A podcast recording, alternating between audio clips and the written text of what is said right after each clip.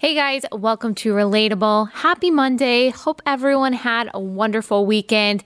We've got a whole lot. I know I say this, I say this every day because it's true. We've got a whole lot to talk about today. We've also got a whole lot to talk about this week. We've got two awesome interviews as well coming up. So I hope I'm able to talk about everything I want to. I really want to talk about the eviction moratorium and what it means um, what what it means for the CDC's actual power. Why should we should be thankful for the Constitution and thankful for the Supreme Court, and just talking about how close we are in so many ways to tyranny. And thankfully, we still have these uh, we still have these barriers in place that protect us from that. So I really want to talk about that. Hopefully, that will be on Wednesday, but I also want to talk about what's going on in John Piper's uh, church and why that matters to us. But today, we're going to give a brief update on what uh, what is happening in Afghanistan. We're going to go through the servicemen and women who died, um, and also we're going to talk about Isaiah six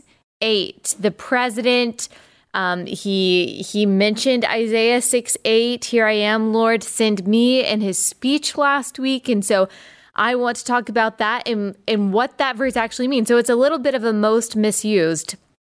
If you've been here for a while, you know that sometimes we do most misused episode episodes where we take a verse that is misapplied, misinterpreted, and we talk about the context and what it actually means and how the true meaning of these verses is so much better than when they are decontextualized and used in a way that they are not meant to be used. So we've done, for example, um, Philippians 4:13, Jeremiah 29:11, and so today we're going to kind of do an abbreviated version of that with Isaiah 6 8. And so we'll have a lot of theological encouragement as well. But I just want to give a brief update, at least right now as I'm recording this uh, Monday morning. This is what's happening. So, um, as I said, 13 American servicemen and women were killed by the blast of an ISIS K suicide bomber last week.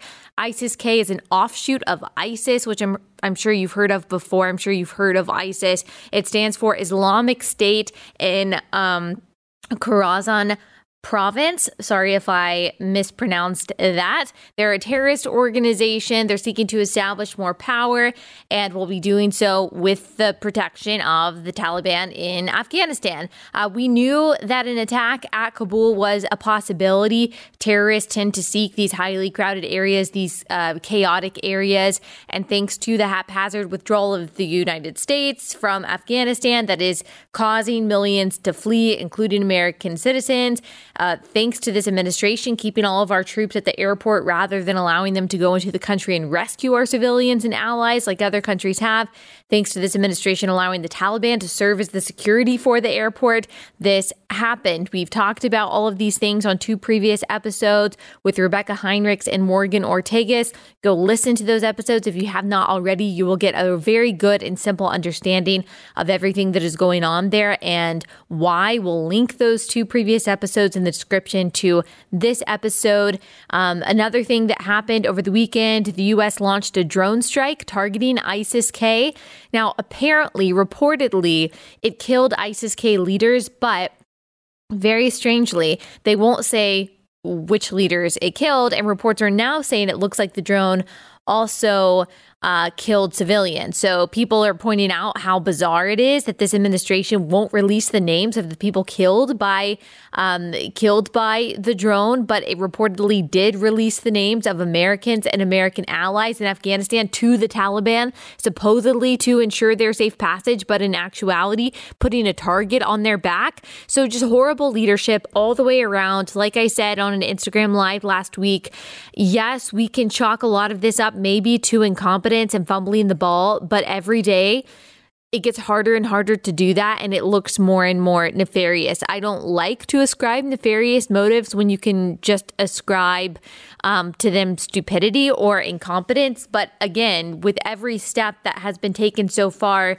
it gets more and more difficult uh, not to look at this situation and see that it was an intentional disaster, um, at least in some ways. I'm not sure if the goal was to cause chaos and to ensure that America is no longer trusted by its allies and ensure that America is no longer respected as the world superpower, that this would have gone any differently. So that's I'll, I'll, I'll leave it I'll leave it there and I'll allow you to draw your own conclusions. Um, according to USA Today. Quote, one day ahead of the American withdrawal deadline from Afghanistan, the U.S. military kept up a constant flow of airport traffic in an effort to evacuate citizens and service members from Kabul. President Joe Biden was slated on Monday morning to meet with his national security team for updates as the operation winds down. Late Sunday, so that's yesterday, Biden was briefed by National Security Advisor Jake Sullivan and Chief Staff Chief of Staff Ron Klain on a rocket attack at Hamid Karzai Airport, uh, International Airport. It did not disrupt evacuation efforts. So, Biden said this set this arbitrary deadline of uh, August 31st that we would have all American troops about uh, out by then. That is tomorrow. The Taliban has said there is um, no wiggle room on that, uh, and so that is that's where we are. There are many more details that we don't have time to get into today that a lot of people, I'm sure, will be covering. Um, as you guys know, I can offer as much commentary as I can when it when it gets to expert analysis, that's when I call on other people to come on the show and give you that, and that is why I have done so over um, over the past couple of weeks. Uh, what we can talk about is the loss of life. There were um, about 170, at least 170 uh, Afghans that were killed by the blast of the suicide bomber. There were also 13 service men and women. So here are the names and a little bit about each of them. So this is according to the New York Post. Maxton Soviak. He was 22. He was a Navy corpsman. Soviak, a Navy hospital corpsman, according to the New York Post, hailed from Berlin Heights, Ohio, graduated from Edison High School in Milan in 2017. The Sandusky Register reported. His sister wrote on Instagram what a good kid he was, um, how excited he was to serve his country. It's crazy to think that he was only two years old on 9 11. Um, Kareem uh, Nikoui, I'm not sure how to pronounce his last name. He was 20. He was in the Marines. Kareem Nikoui's father didn't realize that his son had been killed until he saw uh, a clutch of Marines show up at his door in Norco, California. That's what the Daily Beast reported. He reportedly hadn't heard from his son in a while, but he had seen news reports that Marines had died. And apparently, he says he had that sunken feeling that it could have been his son since he hadn't heard from him and then um, on his uh, on the ring camera on his doorbell he saw the Marines on his front porch. And that's when he knew he went on Tucker Carlson tonight on Friday and he said, quote, I'm going on about 36 hours, I believe, that I've been up and I'm still in shock. So he hasn't been able to sleep uh, since, or he hadn't been able to sleep since he found out that he had lost his son. Quote, the family is devastated, and his mother, who's an excellent mom, is doing the best that she can considering the circumstances. Oh, I just have a lump in my throat thinking about this. The day before Kareem Nikoui was killed, says the New York Post, he sent his dad a video that showed him talking with the Afghan children and giving them candy at the Kabul airport. Steve Nikoui said Friday that the clip put him and his wife at ease to where we felt like, okay, he's all right. Um, and so obviously it was after that, uh, a couple days after that, that he figured out that his son had been killed by the suicide bomber's blast. New York Post says he was born the same year it started. No, actually, this is his father saying he was born the same year it started, 2001, and ended his life with the end of this war. That's what he told the Daily Beast. David Lee Espinoza, he was 20. He was also 20. He was in the Marines. Espinoza, 20, was from Laredo, Texas, according to the Laredo Police Department. So he was at most a few months old on 9 11 when this all started. Riley McCollum was also 20. Uh, McCollum was from Wyoming. Uh, Wyoming, sorry. He was on his first uh, deployment. He had just gotten married. He was three weeks away from being a dad when he was killed in Thursday's blast. He was also just born on 9 11. Jared Schmitz, uh, 20, he was also in the Marines. Schmitz was a Lance Corporal from St. Charles, Missouri. Uh, his life meant so much more, his father says. I'm so incredibly devastated that I won't be able to see the man that he was very quickly growing into becoming. I cannot imagine the pain that these parents are feeling. As parents, you want your children, you expect your children, you hope for your children to out live you. I just cannot even imagine the pain of knowing, of seeing that that's not going to be the case. Um, Hunter Lopez, 22, was also a Marine. Lopez was a corporal who hailed from California, planned to follow in his parents' footsteps and become a sheriff's deputy once he was done uh, with deployment. He was two years old on 9 11. Daegan Page, he was 23. He was also a Marine, Marine Corporal. Daegan Page was native of Omaha, Nebraska, who loved hockey and hunting, according to the New York Post, and will always be remembered for his tough outer shell and giant heart, his family said on Friday. So he was three years old on 9 11. Ryan Knauss, 23, uh, he was in the Army. The first U.S. Army soldier identified as a victim of Thursday's attack, Ryan Knauss, was a quote, motivated young man who loved his country, his grandfather said on Friday. Now, that's something that you never imagine uh, in your wildest dreams that you will outlive your grandchild. And yet, that's what's happened. I can't imagine, again, this grandfather's pain. He hailed from Knoxville, Tennessee. He had just completed psychology operations training and was hoping to move to Washington, D.C., his stepmother said. So he was three years old on 9 11. Darren Taylor Hoover Jr., he was 31. This is the um, oldest fatality. He was the uh, oldest victim, at least American victim, um, of this attack. He was also Marine Staff Sergeant Darren Taylor Hoover Jr., known as Taylor, was a former high school football player from Midvale, uh, Utah, who lit up a room when he entered, his father told the Washington Post. He was the most loving, giving, understanding person you could ever meet, the elder Darren Taylor told the paper. So he was 10 years old on 9 11. He is probably the only one, um, I would say definitely the only one from this group of um, servicemen and women who has any recollection at all of that day. Johanny, Johanny Rosario uh, Pichardo, 25. She was also a Marine. Sergeant Johanny Rosario uh, Pichardo, a, na- a native of Lawrence, Massachusetts, was a member of the U.S. Marine Corps' female engagement team, according to local reports.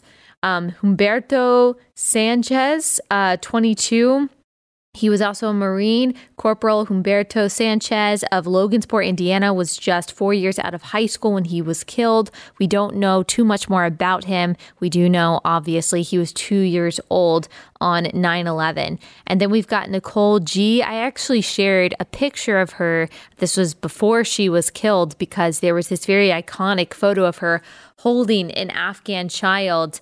Um, Marine Sergeant Nicole Gee loved her work, says the New York Post, and told the world so only a week before she died. I love my job, the 23 year old captioned an August 20th photo on Instagram showing the young sergeant cradling a rescued Afghan infant in her arms. Gee, a maintenance technician with the 24th Marine Expeditionary Unit, was from Roseville, California. Um, Gee's roommate, she wrote this very poignant, heartbreaking uh, Facebook tribute talking about the fact that um, her car is still in the parking lot where she was. She said that she finds peace knowing that she left this world doing what she loved and talks about what a caring and loving and fierce person she was. Nicole was only three years old on 9 11. And then you've got Dylan Merola. 20 years old, also a Marine. This is the last one. Lance Corporal Dylan Merola arrived in Kabul less than two weeks before he was killed in Thursday's attack, according to his older brother. His brother was uh, says that we were notified last night, um, and then he tweeted a photo a photo of the beaming Marine in fatigues. Uh, he says, "R.I.P. and say hey to Dad and Grandma for me." Maybe a few months old on 9/11. So This is devastating, obviously, and we should allow the sadness just to kind of sink in and remember the human cost to war. These are young men and women who answered the call to defend our country, to defend our Constitution. Most of them babies and toddlers when this war began because of a day, uh, all but one of them uh, wouldn't be able to remember. They made the choice to join the Army or the Marines or the Navy, knowing it was a possibility they may die, but hoping to return home to their families and to do the things they wanted to do, to accomplish their goals, to finish college, to get married, to start a family. Their families knew it was a possibility, a possibility they'd never make it home, but they prayed for them. They hoped for their safe return. I cannot imagine, as I've already said, uh, the heartache of a parent whose child is gone forever. I can't imagine what it's like to see those soldiers show up at your door, knowing what they're about to say, the dread, that sinking feeling uh, knowing exactly the news you're about to hear, the news that you prayed that you would never hear, and maybe that you expected that you would never hear. The young woman who is about to give birth to a baby who will never meet his father, uh, about to go through labor and delivery without him and without the anticipation of introducing them to each other. There were also, as we noted at the beginning, at least 170 Afghans who were killed.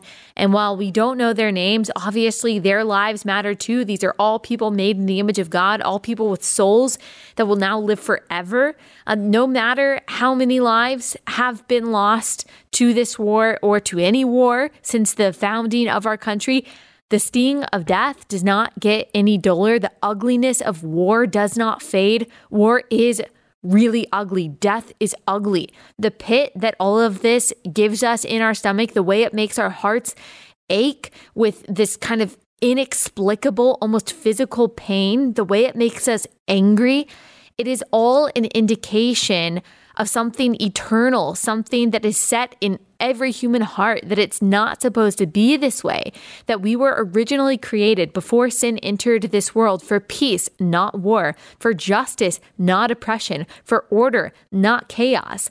And it makes us long for the day when we no longer have to hear about 20 year olds dying in war and suicide bombers and terrorists and incompetent, wicked administrations. It makes us hope for heaven, for the new heaven and the new earth where Christ will establish his reign on earth forever.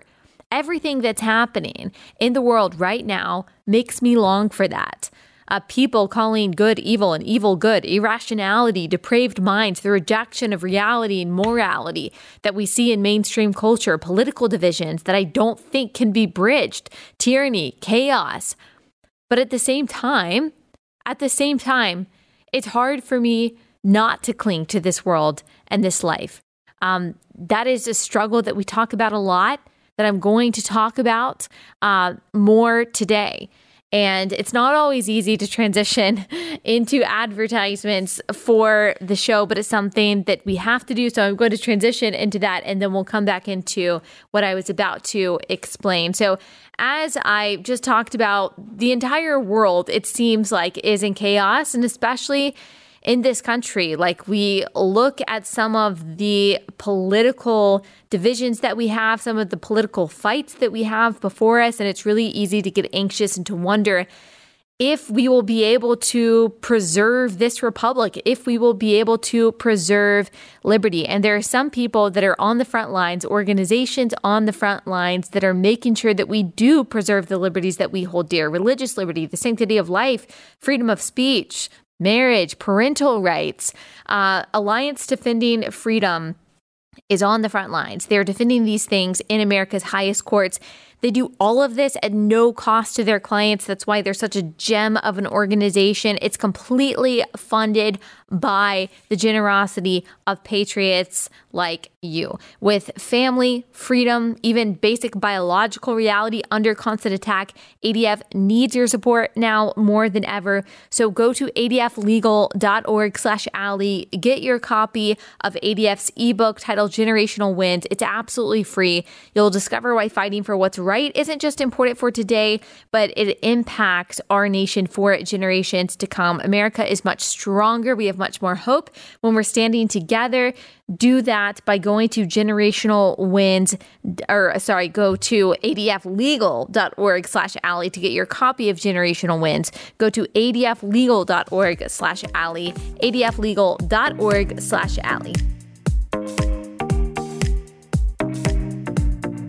So, as I was talking about this this kind of struggle between hoping for the future of eternity and really wanting to cling to everything that I have now. I think it's probably a struggle that most of us share as Christians because I we have a lot of people and things that we love. Like I have a lot in this life that I look forward to, a lot that I don't want to let go of, a lot that um, I, I, rest my happiness and, and hope in. And honestly, sometimes it is hard for me to imagine anything better than the life that I have with the people I have in it. And my temptation is to really fret over losing these things, to not put my hope in in heaven, to not put my hope in eternity and really put my focus and my hope in the here and the now, to put my hope in things getting better in this life, in our in our country swinging in the other direction for the better. Because I love America so much, I believe in her so much that sometimes I just can't let myself accept that maybe she is not destined to bear the torch of liberty and prosperity forever, that things really could continue to plummet that chaos could continue to grow more and more. And maybe it's good that I can't accept that because um, I, I don't grow complacent, because I do believe, regardless of what's to come, I have a responsibility to seek the well being of my country and its citizens by standing for what is good and right and true. And I will continue to do that with the hope that things can change. But I can't allow my hope and my happiness to depend on that possibility of change. I have to res- I have to surrender to the fact that even if all is lost here on earth, even if America goes to you know what, even if we have nothing to cling to in this life, uh, that Christ is enough, that the hope of glory is enough, that eternity is more than enough that what is in store for us after this life is enough. It's enough for joy and gratitude and contentment today, even if all of the wonderful blessings that we have right now and hope to have in the future are no longer there.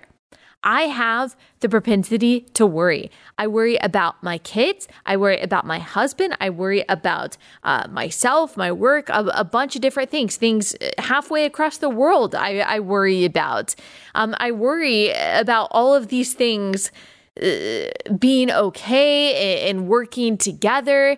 Um, but here's here are the things that I have to consider when I worry, and it, they might seem counterintuitive, but I'll explain why they do help me calm down when I am laying in bed at night trying to fall asleep and I have all of these thoughts of anxiety swirling around about things happening in my life, things happening in other people's lives, wanting to control all, the, all these factors to make sure everything works together how I wanted to. Here are the things that I remember. Number one, number one, every single one of us will die. Every single one of us will die. That might not sound comforting, but I'll explain why it is. Hebrews 9:27 says that man is appointed to die. So we are all going to die. Psalm 103:14 says that we are like dust. So we are specks on the span of eternity. We are here on earth one second, we are gone the next every single one of our days were written uh, by God before any of them came to be. So that's the second point that comforts me. Psalm 139 16. Your eyes saw my unformed substance. In your book were written, every one of them, the days that were formed for me, when as yet there was none of them. So God is not waiting to see what happens to any of us. He is not contained by time like we are. He is not moving along a linear timeline. He is present everywhere all at once, suspended over an intimately involved in every moment in world history and eternity. He knows and authored every second of our lives before those seconds actually unfold. And here's the third thing that comforts me, and I'm going to tie all of these together. Jesus said that we cannot add a single hour to our lives by worrying. Matthew 6 27. And which of you, by being anxious, can add a single hour to his span of life? So, as bizarre um, as these comforts might seem, the reality is that we are all predestined to die at some point in our lives. How we are to die has already been predetermined, and we cannot change how or when we are going to die by worrying about it. And no, I'm not saying that that permits us to be foolish or to be nihilistic uh, with how we spend our time or how we think about life and death, because even as God is totally sovereign over our lives, He still calls us to obedience. He calls us to do certain things. So between now and whenever we are appointed to die, we are called to love God and to love our neighbor.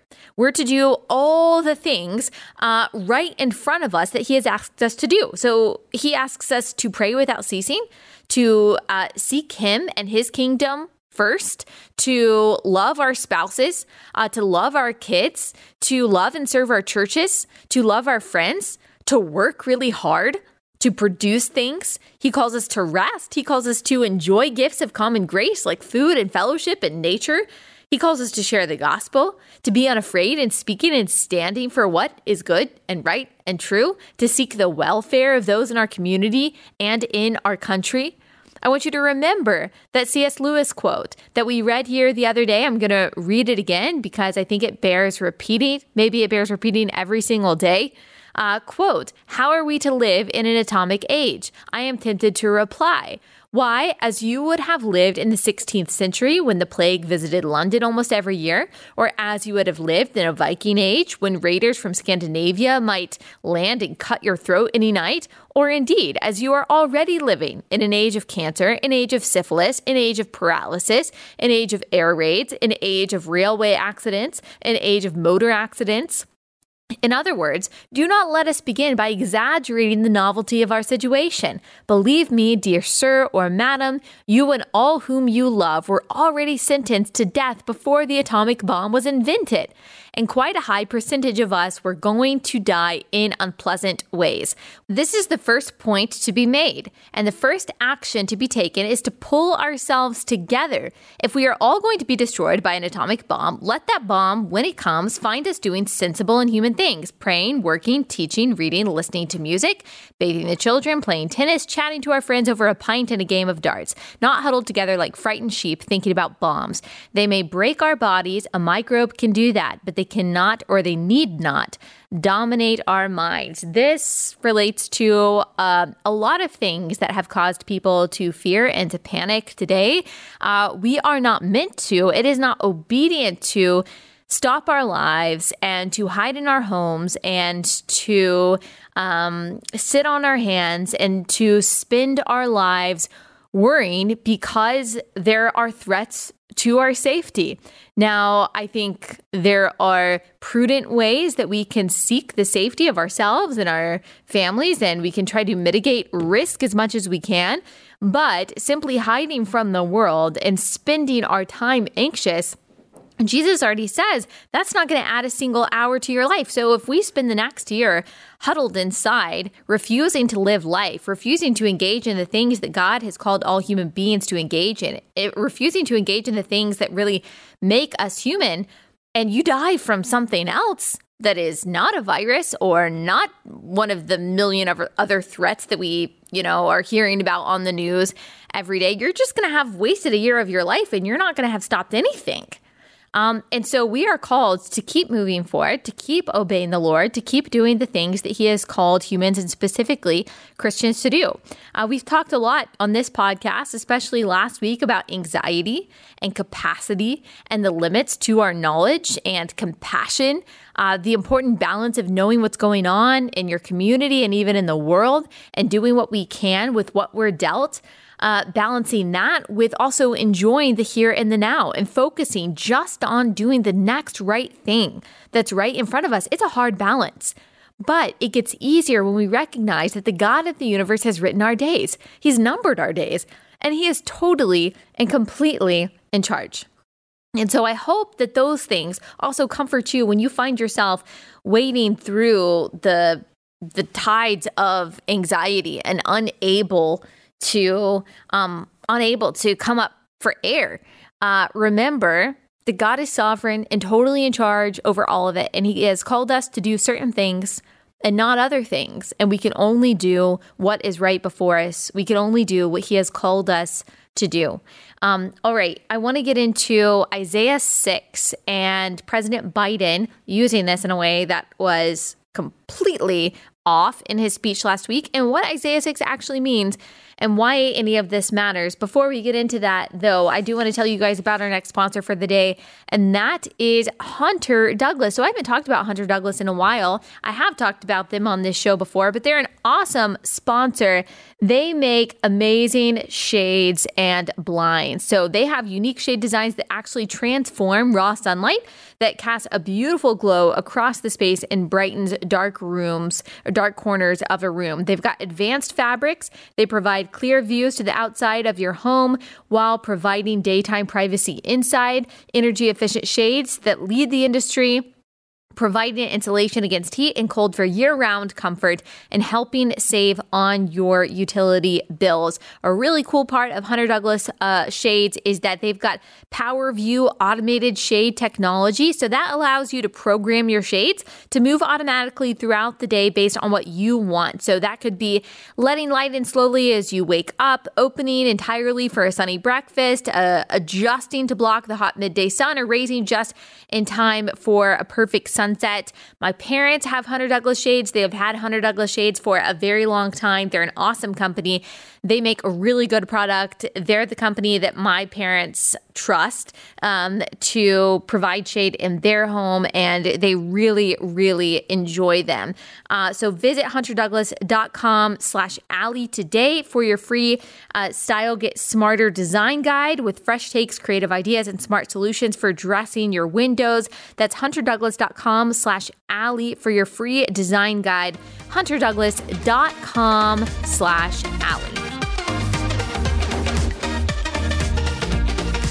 Okay, so Joe Biden gave a speech uh, last week, and it was, um, you've probably seen it at this point. He recognized the lives that were lost, and um, he did see one part that I thought was compelling. I know a lot of people give him grief for this. He talked about how his son, Beau, who also served, he actually died of brain cancer after after he served. But Joe Biden talks about his son Beau a lot. Now, some people criticize him for inserting Beau into the conversation when it doesn't really make sense or trying to distract from the conversation or subject at hand by bringing up his son or trying to garner sympathy. But the fact of the matter is, is that he did lose his son. And I imagine that it is incredibly painful for him, even if I hope that he's not using him as a political pawn. I hope that he's not. I will try to give the benefit of the doubt there. Some people accuse him of doing that, but I don't doubt that his pain is sincere. I thought that the pain that he communicated when he was talking about his son, when he was talking about the families who have now lost their sons and their daughters, um, and their sisters and brothers and friends, I thought that that was genuine. Now, maybe I am naive for thinking that, you know, a 50 year politician can be genuine when talking about these things, but in giving the benefit of the doubt, I did think that that was sincere. Do I think that he comforted the nation at all? No, I truly do think that he is on um, a serious and a very steep cognitive decline.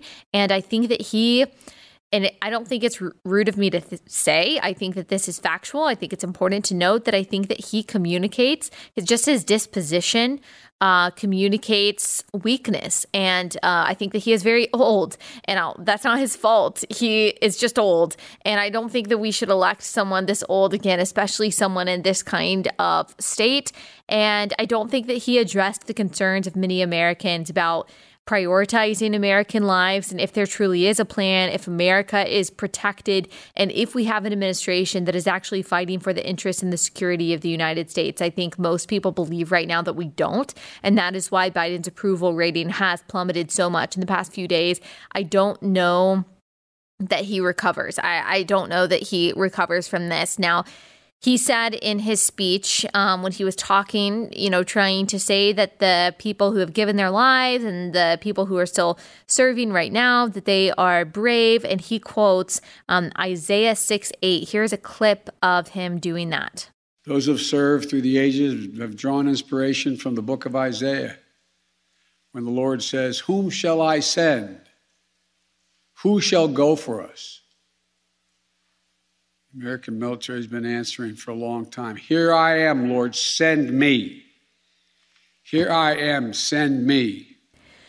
All right. So obviously, he didn't write that. He is a speechwriter who wrote that. It very much reminds me of um, the inauguration, there were many instances of him and others quoting scripture in a way that was completely decontextualized and therefore misapplied. And please don't but Trump me. I have talked plenty of times um, about Trump sometimes doing the same thing, although I don't think necessarily that you saw it in this way. And I do want to ask all of the people on the left who are constantly and exclusively accusing people on the right of being Christian nationalists. And the definition of that gets changed about every five seconds. Apparently, it's very malleable depending on the situation and the person you're talking about.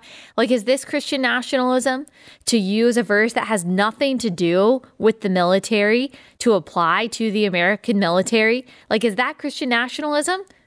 Is Joe Biden the big Christian nationalist threat that you said that Trump was, and you said pretty much exclusively Trump supporters are? Like, I just want to be clear on that. And I think that we should be fair. And for to be fair, on my end, I actually did see maybe one person on the left say that, oh, see, Democrats and Republicans, they're both Christian nationalists. I don't even know if it's accurate to describe this as Christian nationalism. Again, whatever that means. And I have sought to define that as clearly as possible on this podcast um, before. And I've talked to some people about what it means and what it doesn't mean.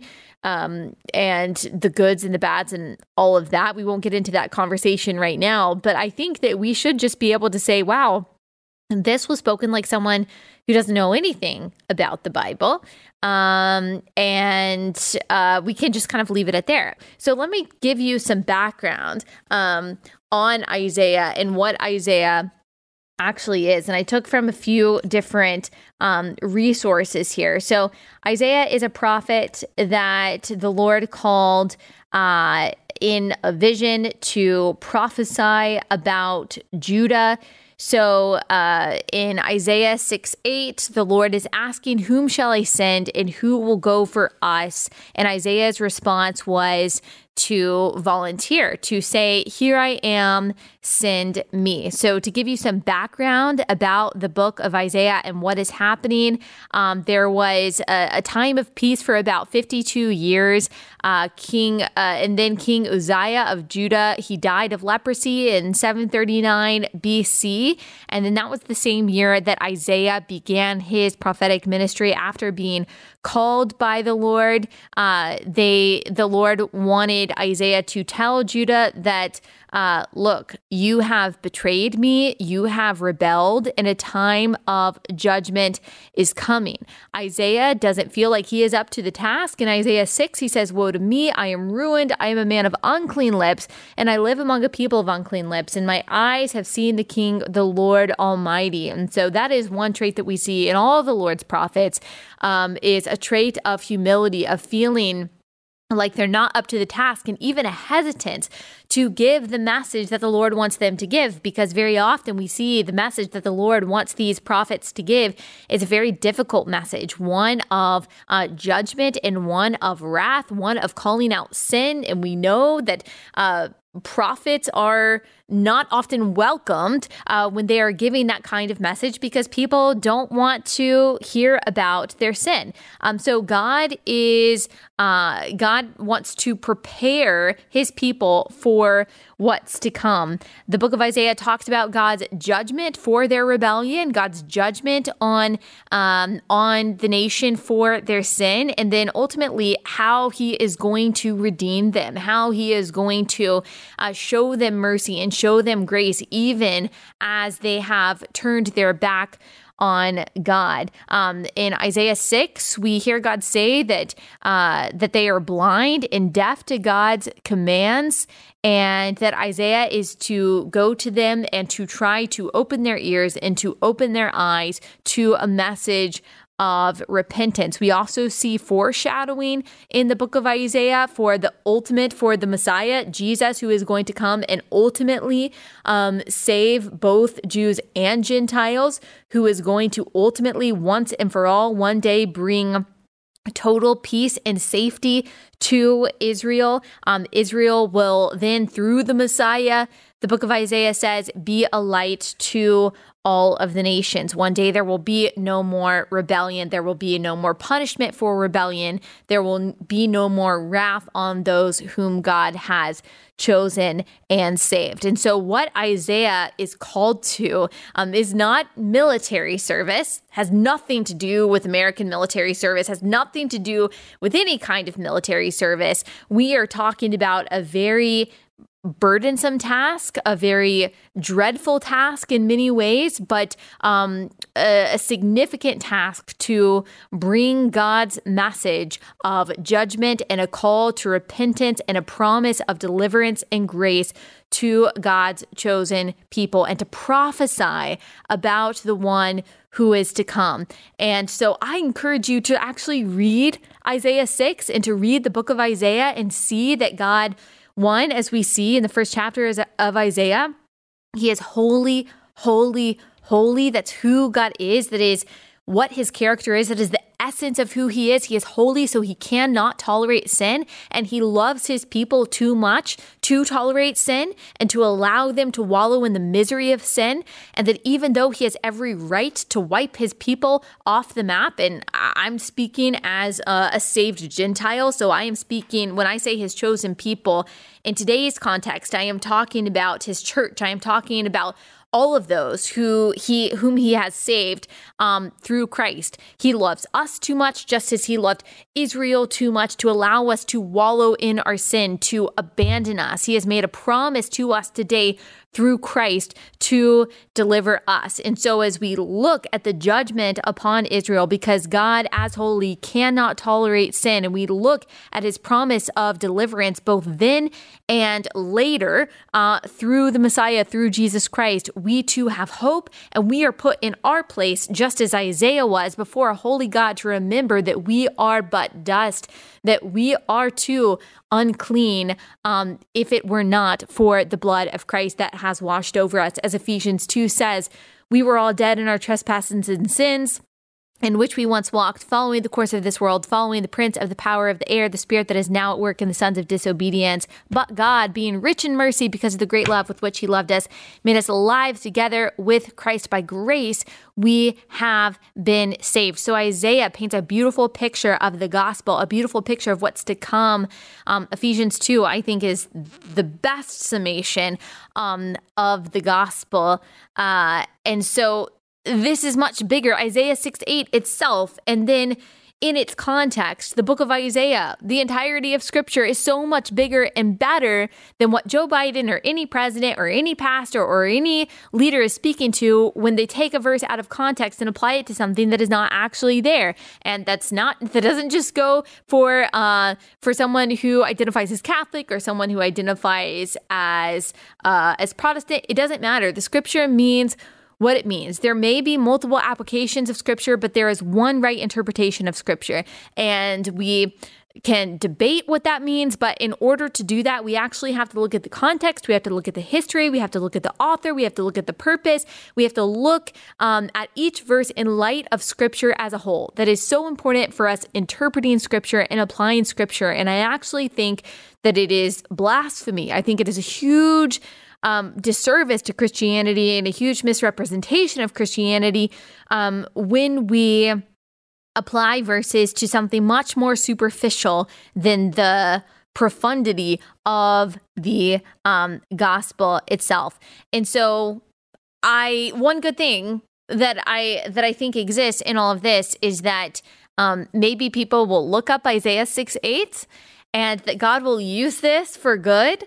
Um, that they will look at the book of Isaiah. Maybe they'll read the Bible for the first time. So praise God for that. Thank you. I can say thank you, Joe Biden, for bringing up the Bible because maybe people will look at Isaiah 6 8. Maybe they'll look at the context and maybe they'll maybe they'll read Isaiah 53. They'll see the Messiah prophesied and they will come to know Christ because the Holy Spirit can actually work through that. Um, so that could be a beautiful thing that comes out of all of that. And I am very thankful for it. Do I think that Joe Biden is some dangerous Christian nationalist, whatever the heck that even means? No, but I think all of us, Republican or Democrat, doesn't matter, should be careful as far as we can.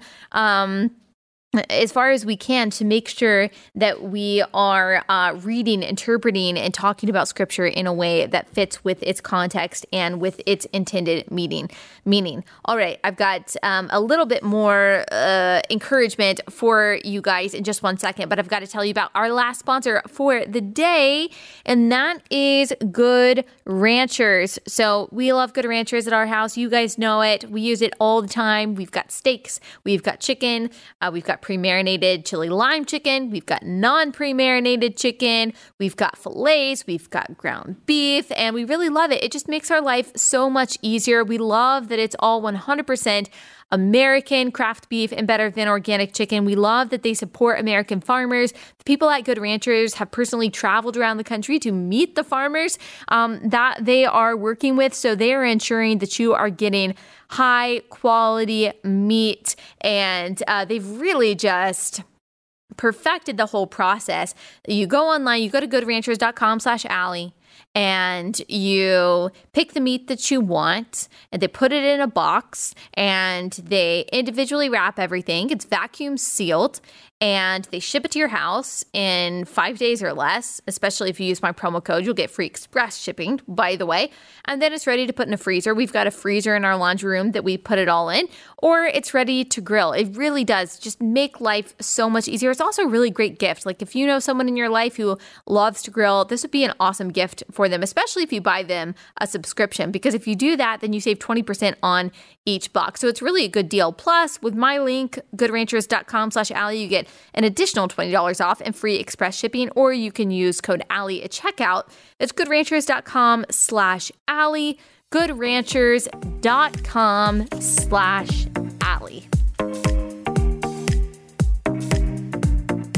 So the beauty of what we read in Isaiah, the beauty of the three points that we were talking about earlier, as we remember that we are but dust, that God's great plan of redemption is so much bigger than what's happening right now, so much bigger than us, um, so much bigger than all of the things that we are worried about. And all we are called to do is to trust and obey God until our uh, time has been appointed to die or until Jesus comes back. The beauty in all of this is the reminder that God is working, that He is working all things together for His glory and our good Romans 8:28, and that is active. He is working right now. He is not a God who comes in afterward and cleans up the mess. Remember, he is suspended in the eternal now. He is not constrained by time or space the way that we are. He is totally sovereign over all of it, totally in the know, uh, totally in power, and nothing can thwart his will. Job 42